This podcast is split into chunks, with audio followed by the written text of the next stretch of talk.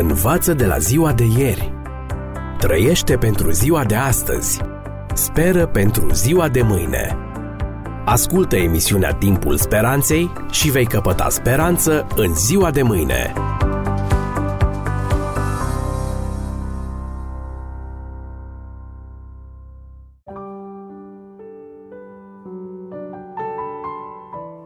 Dragi prieteni, bine v-am regăsit la o nouă ediție a emisiunii Timpul Speranței cu genericul Viață fără limite. După cum v-am promis, vorbim astăzi despre cele 10 porunci divine. La reuniunea de 30 de ani de la terminarea liceului, un creștin s-a întâlnit cu oamenii pe care nu-i mai văzuse din anii 70.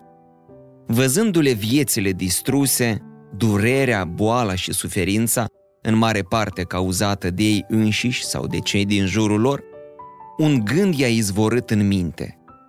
Slavă lui Dumnezeu pentru poruncile lui.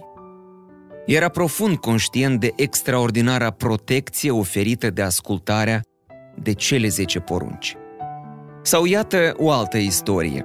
Un asistent social din Philadelphia, Statele Unite, relata povestea unei tinere de 14 ani, însărcinată, care a călcat pragul unei clinici medicale. Cu lacrimi în ochi spunea, știu că Dumnezeu îmi iartă păcatul, dar, coborându-și privirea înspre abdomenul umflat, urmările nu pot fi șterse atât de ușor. Da, stimați prieteni, nu le putem șterge, nu-i așa? Ar fi oricum suficient de rău dacă urmările păcatelor noastre, ale neascultării noastre, ne-ar răni numai pe noi. Dar lucrurile nu funcționează așa. După cum am mai spus, nu trăim izolați. Cuvintele, faptele și atitudinile noastre ajung mai departe decât respirația sau mirosul nostru. Iar cei pe care îi rănim cel mai adesea sunt de obicei cei care ne sunt cei mai apropiați. Ei simt din plin efectele neascultării noastre. Un tată alcoolic își lasă fetița într-o mașină parcată, în timp ce el intră într-un bar pentru câteva păhărele uitând cu desăvârșire de biata copilă. După câteva ore în frig, aceasta își pierde auzul la ambele urechi. Sau o femeie adulteră se infectează cu o formă de herpes genital pe care îl transmite copilului ei la naștere și care îi provoacă acestuia daune cerebrale permanente. Un adolescent fură bani pentru a-și procura droguri și ajunge la închisoare aducându-și astfel părinții îndurerați aproape în pragul mormântului. Un tată, abuzat în copilărie, ajunge la rândul să-și abuzeze propriul copil. Și lista poate continua la nesfârșit. Stimați prieteni, tocmai de aceea ne-a dat Dumnezeu legea sa morală, cele 10 porunci. Dacă sunt respectate, ele formează un zid de protecție – un paravan care ne protejează de durerea și suferința pe care o produce încălcarea lor. Legea lui Dumnezeu nu este menită să ne asuprească, ci să ne elibereze de consecințele inevitabile ale păcatului. Întrebați-o pe mama al cărei adulter i-a cauzat sechele cerebrale pruncului ei, cât de opresive îi se par acum cele 10 porunci. Ne-ar plăcea să-l întrebăm și pe copilul ei adult, dar ar fi atât de retardat încât nu și-ar da seama despre ce vorbim. Poate că băiatul de 12 ani, al cărui tată i-a distrus viața și familia în momentul în care a fugit cu fata vecinului, ne-ar putea spune dacă îi se par restrictive cele 10 porunci. Sau le-am putea cere părerea cu privire la aceste porunci miilor de oameni uciși în întreaga lume în fiecare an. Dar, bineînțeles, nu putem face acest lucru, deoarece sunt morți. Restrictive? Opresive? Da, dar la fel sunt și legile împotriva pedofiliei, a violului, a furtului de mașini, a crimei și a incestului. Cele 10 porunci sunt restrictive în același fel în care este restrictiv și un părinte, care îi interzice copilului să se joace în plin trafic.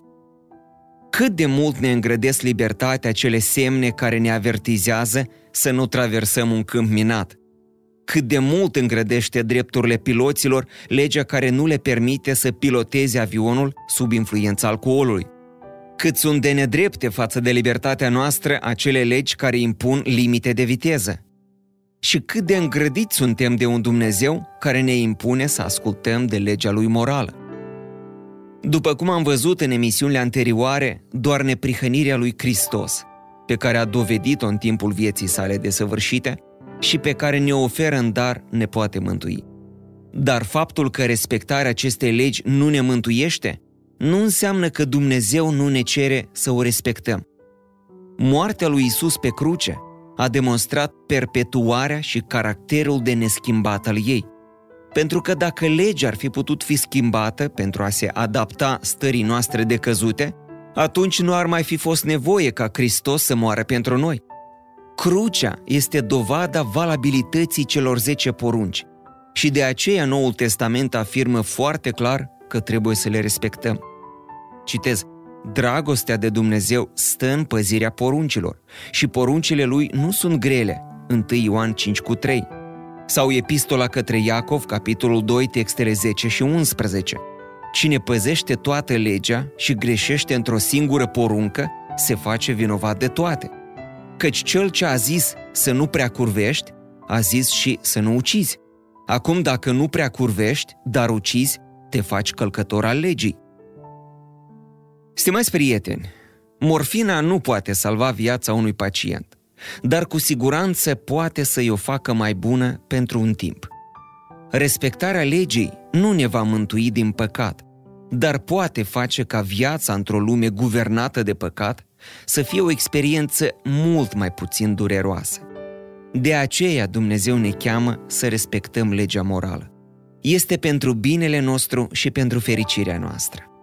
Ascultarea nu garantează că noi și cei dragi nu vom avea parte de durere și suferință. Doar ne asigură că este mult mai puțin probabil să fim noi cei care cauzează acea suferință. Învață de la ziua de ieri. Trăiește pentru ziua de astăzi. Speră pentru ziua de mâine. Ascultă emisiunea Timpul Speranței și vei căpăta speranță în ziua de mâine.